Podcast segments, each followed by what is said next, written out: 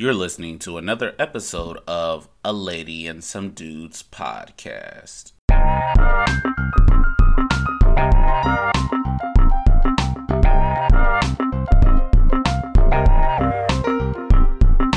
What's up, everybody?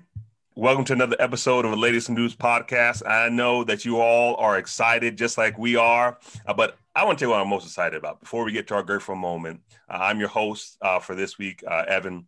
But I want to tell you what I'm most excited about. We got him out of the White House, okay? The mere fact that he's out of the White House means I can sleep a little bit better tonight, and I got to worry about him calling my players SOBs and none of that nonsense. We're moving forward, and to make it even better, Philly got him out. So if you don't trust our process, at least trust the process, so we got that man out of office.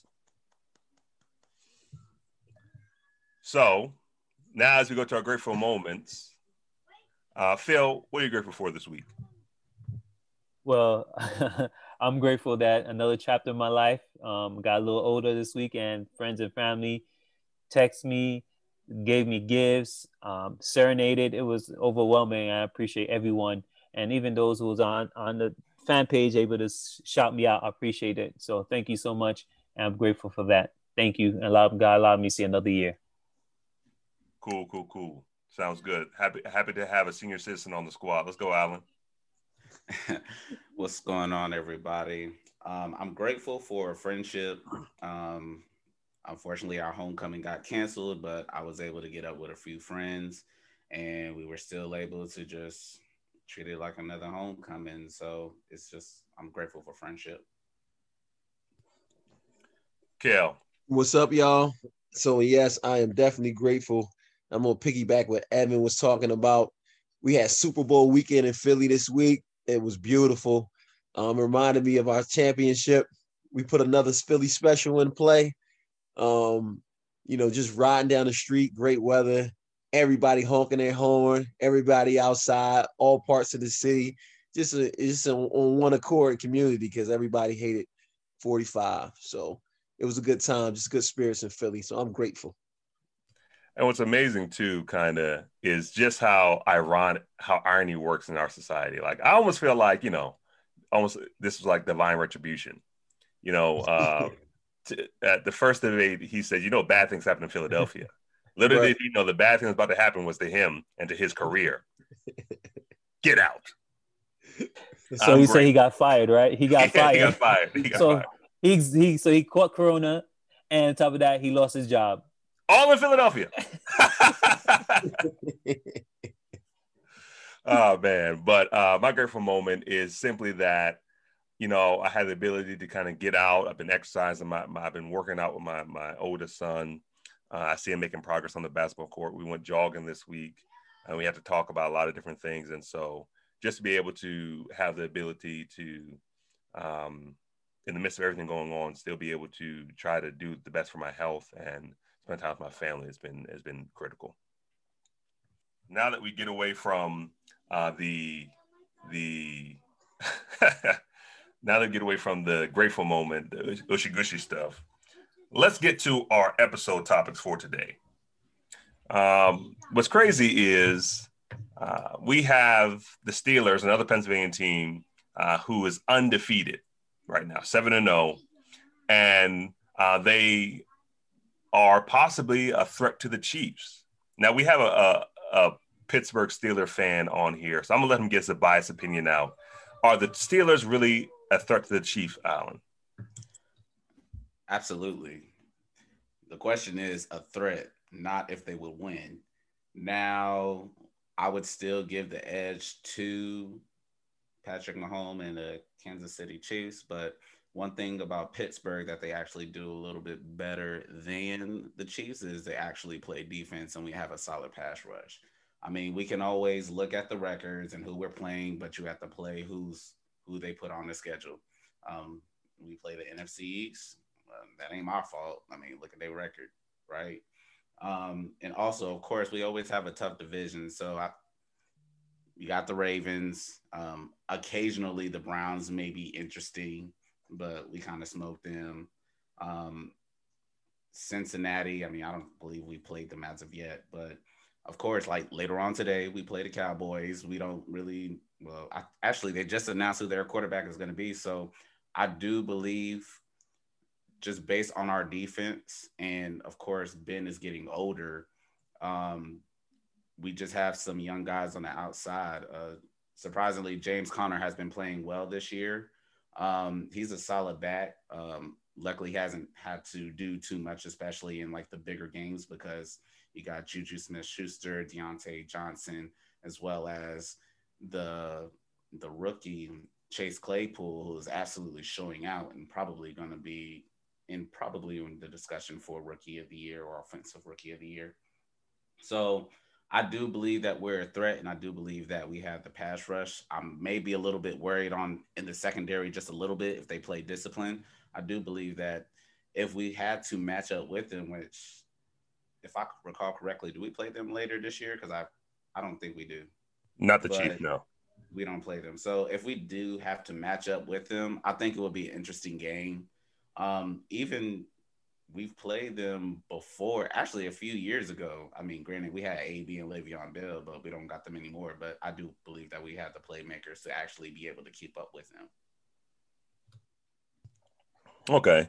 I don't know. I mean, you're right. You play who you play. You play who's on the schedule.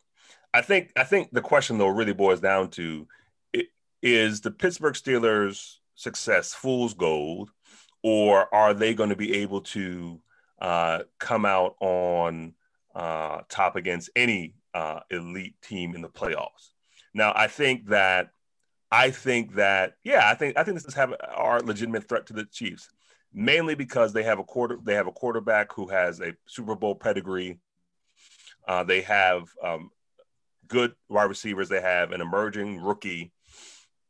But I think ultimately that the Chiefs, you can't game plan for Patrick Mahomes. I just don't think you can. I mean, whatever you throw at him, he can do something else. So I think it'll be interesting, to say the least.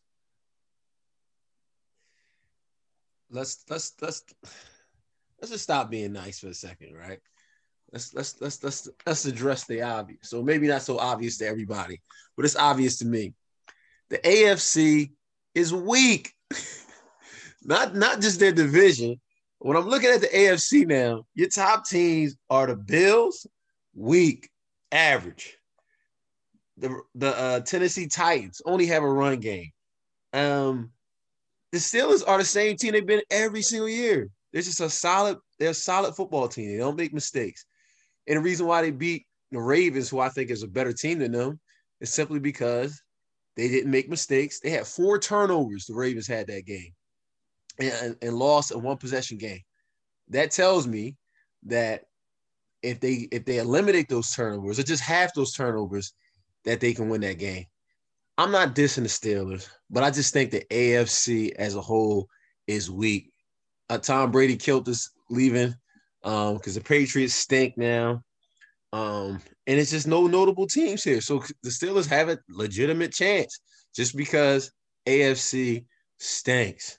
So what we have right here is Cleveland Cavaliers playing in that terrible Eastern Conference all over again. I'm going to say anything is possible, but the Pittsburgh Steelers 7-0 reminds me of the Panthers 7-0. Oh, brother.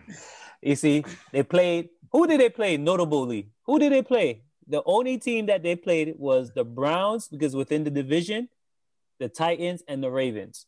That's it. I don't even consider the Browns an actual threat because we actually shut them out in the second half. Like, they were actually lucky to get that game. Like, I don't even honestly, like, to me, and I actually expect us to split against the Ravens. Like, if we would have lost that game, I would have been like, we're gonna at least win one of those games, one of the two, because It's always down to us. And on top of that, because I didn't even throw this out because I just wanted to hear what everyone had to say. We went 8-8. With a second and third string quarterback last year. Congratulations. That we don't talk about the past. That's no A.B. That's a true comment. That's a true comment. With no A.B., with no Le'Veon Bell. Congratulations. And y'all still don't have those guys. So and we still don't have those guys. Right. So how can it still be like the Panthers? We got Ben back. Right. I'm saying that what did the Panthers? The Panthers had a notable. You're talking about a Super Bowl team, though, Phil. You're talking about a Super Bowl team.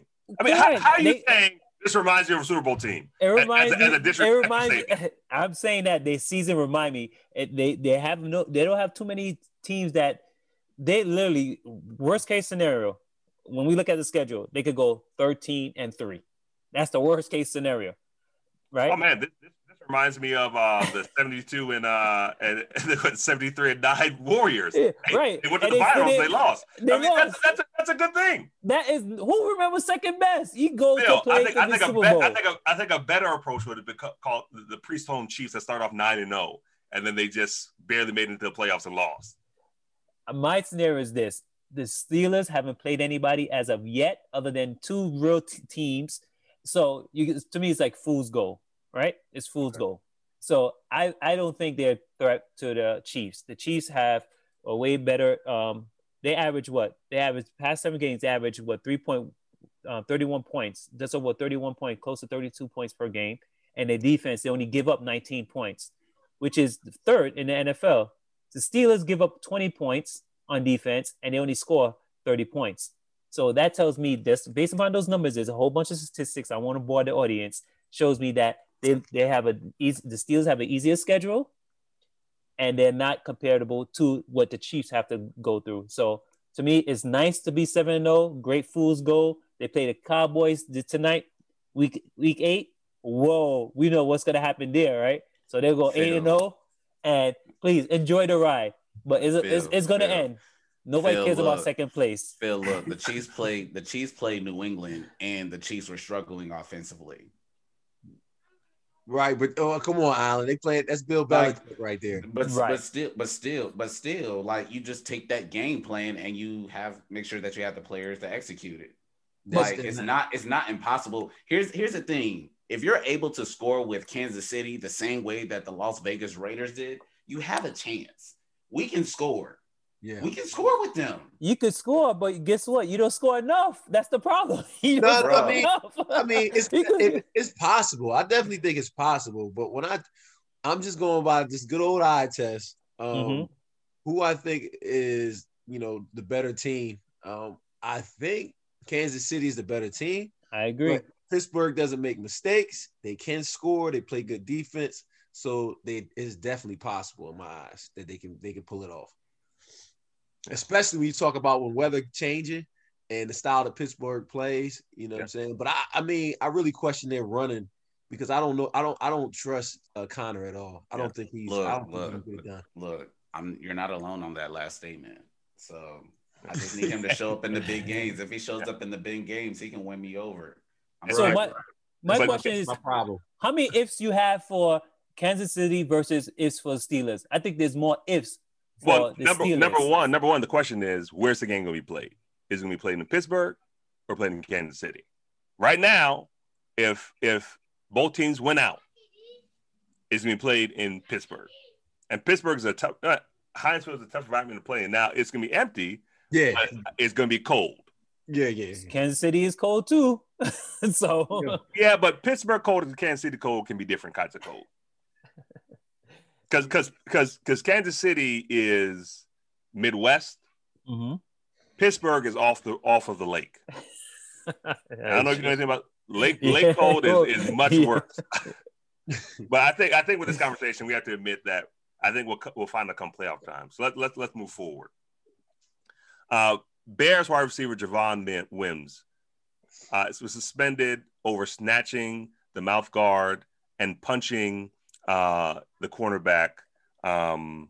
Gardner Johnson. Are you reacting the same way? If someone comes and takes your mouthpiece out your mouth during the game, are you reacting the same way? Oh, I'm from New York, so it would go down. All right, it will go down. We don't play. It's about to go down. So.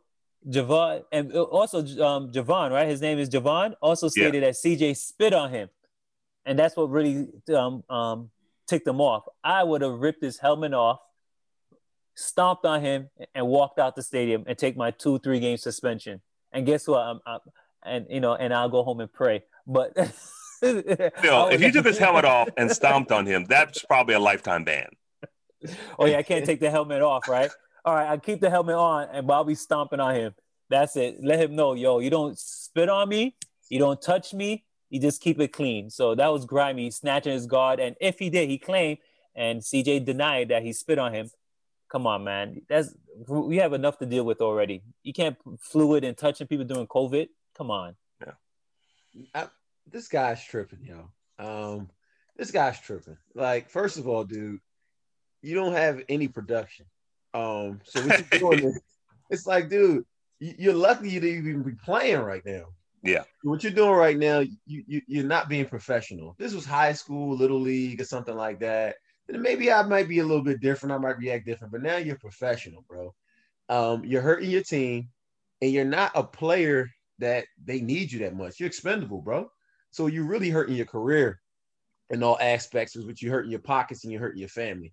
So it's just a stupid decision. There's ways to handle that in between the lines and between the whistles. You know what I'm saying? So you don't do it after the play where you're the center of attention, where it's inevitable, where you're going to get kicked out or you're going to hurt your team. There's ways to do it in between a play that you can probably get your punch in or whatever you want to get into, where it's not going to be it's not going to be so much spot highlighted as it was before. So I just think it was an overall silly move by him, rookie mistake, something that probably can cost his career.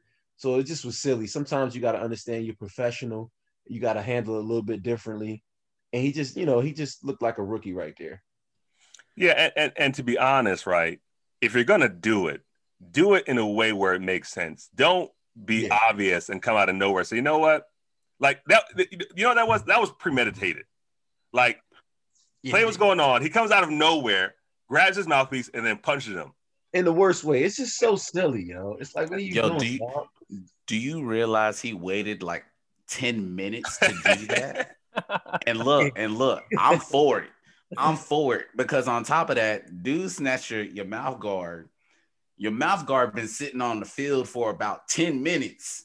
So now you without a mouth guard. And so it's like, all right, just next play. Honestly, I wish they would have been lined up with each other initially. Like he would have went to his teammate, hey, bro, let's switch positions. You play Z, I play X. Bro, it would have been so much better for that to happen. And if I recall, isn't this the same guy that got into it with Michael Thomas? Yeah. Exactly. And then there was another photo, like I think when they played last year, what happened? He did something to my fellow alum Tariq Cohen. So I think he bounced off of Tariq bounced off of him and went out of bounds. And as Tariq's going back to the huddle, he got his hand above him like he's short. Like he's just that type of guy. He's basically a Patrick Beverly type of dude. Like I expect no less from Gardner Johnson, but like if you're just new to the game, I wouldn't be surprised. But I probably would react the same way, but within the lines, like Kelvin said. Yeah, I mean, everything you said, bro, is the reason. It makes me, I didn't even know all those things, to be honest. But that makes it even worse for Wims to do that. Because if you know it's somebody that aggravates and provokes, then you got to really use your head. Like this guy, this mistake can cost him his livelihood. You know what I'm saying? You're not a big name, bro. I look at your stats, you had one catch like in the last 3 games or something like that, bro. You're expendable. So things like that. This kid we talking about, Gardner Johnson, he plays. He's a regular. You know what I'm saying? He's known for this. This is why he gets paid to do stuff like this, and you fell right into his trap. So sometimes you just got to use your head, man, and realize that it's bigger than you. And obviously that guy couldn't do it, especially if it was premeditated like that. Like, that's your premeditation? Like, to do it like 10 minutes later? Like 10 minutes later while the players stop to go over there and say, yo, it's time. Like, dude, like, what are you doing? Yo, I really think the vets was like, yo, man, you let dude do that to you, man? You let dude do that to you? It probably egged them on. And then, you know, yeah, so, yeah, more information. But I still would have did the same thing. But I would have did at least 5 minutes earlier. Oh, I'm doing it during the play, bro. It got to happen during the play. Yeah, during the play. And then what's even more awkward about it You're hitting a guy in the helmet. Like, what purpose is hitting him in the helmet serve? Like, were you like, yeah, we're losing anyway, I don't care? I mean, the guy just – and then, you know what makes it worse? When you punch someone, the guy's like, what are you doing? The guy literally raises his arms like, what are you doing? Yeah. Oh, my God. Oh, so many levels to Sicily, yo. It's so many levels, man. Yeah. So, if this was the fumble the bag segment, Javon Wims definitely fumbled the bag this time. Fumbled the bag. But apparently Phil Janice would join him in fumbling the bag because he's from Newell. I think Phil's smarter than that, man. I do. I think Phil would pray. Pray. So, in other news, kind of back to the Chiefs, it's interesting. So, you know, earlier this season, you had the Kansas City Chiefs doing a joint demonstration for the opening game, and the Chiefs fans were booing them, right? And, you know, it elevated Mahomes because, you know, Mahomes being the half $1 billion man looked all the part, and he elevated, and he was seen as an advocate for social justice, almost like now I'll be careful. I don't want to say it like this, but almost like how LeBron James looks as an athlete that's has a pro-Black agenda. But what's interesting is Patrick Mahomes' mother went on a rant this week on Twitter. And she is spewing so much of what, you know, these Trump supporters spew, which is the you know, pray for the election. It's been rigged. And some even suggest she promoted civil war. Now, I think that promoting civil war may be a little bit of an extra, you know, reading into it. But, I mean, it makes you wonder, like, so if Mahomes is so pro voting and so pro, well, he's pro something. I don't know what he's pro, if he's pro-Black or whatever that may be, but how do you think he went down on the ballot? Do you think he voted for Biden? Do you think he voted for Kanye? Do you think he voted for Trump? What do y'all think? Man, definitely not. I think if anything, Pat is like, Mom, stop. He probably is in between wherever his mom and dad is. So I think, you know, him growing up as a biracial kid, it's always tough for those because they get both sides of it. So his mom might have one view, his dad might have another view, and then there he goes in between. So it's not really clear to me which way he goes or which way he advocates for. But it's clear to me that his mom has too much. It's like Allen Iverson, you know. It's like LeBron James Gloria. It's like some moms just don't know how to get out the way. And they don't realize some of the things that they do can really affect their kids and their careers, and put a black eye on you know, sometimes the kid's career or whatever. So right now, I just think Pat Mahomes, whatever his choice is, his thought is, yo, somebody got to muzzle my mom. Your mom's talking too much. Yeah, I'm gonna agree. I've checked his Instagram and I haven't seen him really publicize anything which way he go, other than he had the vote T-shirt, and he was a part of that promotion about, you know, making the NFL aware of Black Lives Matter movement. So I think that, yeah, the most important thing in this situation is his mother knowing that her half $1 billion son, anything that's said through her side, his family, will be echoed twice as loud. So it's kind of hard, because I know me as a parent, I won't voice my opinion to the coaches about my kids and things, but I have to step back and let them, you know, as long as no injustice criminalized, and my kid have to go through some pains and turmoil, but I don't need to add on to that. So I think the best thing for her is to step back, you know, and be careful what she says, because automatically it may reflect her child, which I think she don't want that to happen or occur. Yeah, I feel like I agree with everything that everyone has said. Oftentimes, of course, as Kelvin stated, when it comes to those parents and even in the NFL, whatever the parents say, they're immediately going to associate that with you, and that can either work for your benefit or that can work against you. And just looking in this particular case, like, especially when you think about week one with the Chiefs and the Texans with unity, who do we see at the forefront? You have Patrick Mahomes, Deshaun Watson, and everybody else. So you're talking about players that are the face of the league, or even for the future of the league, just wanting unity. And then here comes your mother weeks later, basically just spewing everything to where people are like, look, this isn't necessary. Not one bit.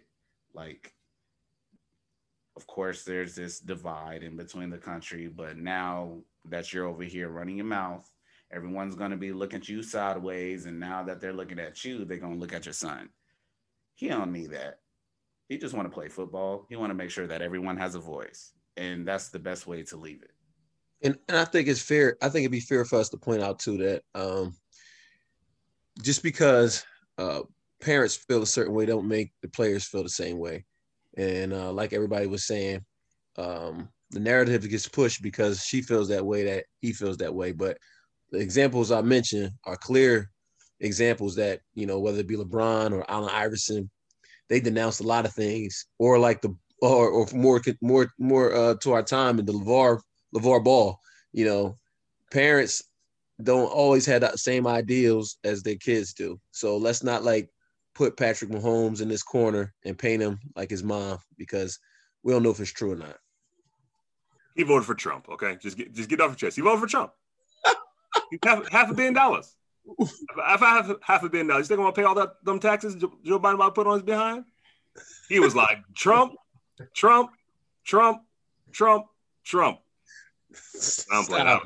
don't know. hey, look, he's a baseball minority owner too now. Come on, man. He needs the Reaganomics.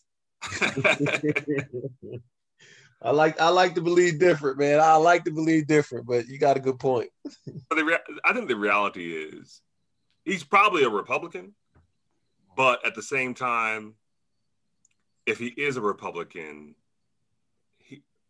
Trump has been so reprehensible that you just had to get him out. I mean, he called players in your league SOBs. Right. He has a history. I mean, someone was making a joke about how he got in trouble when he made his money off of evicting people of color out of his condominiums and blocked them from living in there in New York City.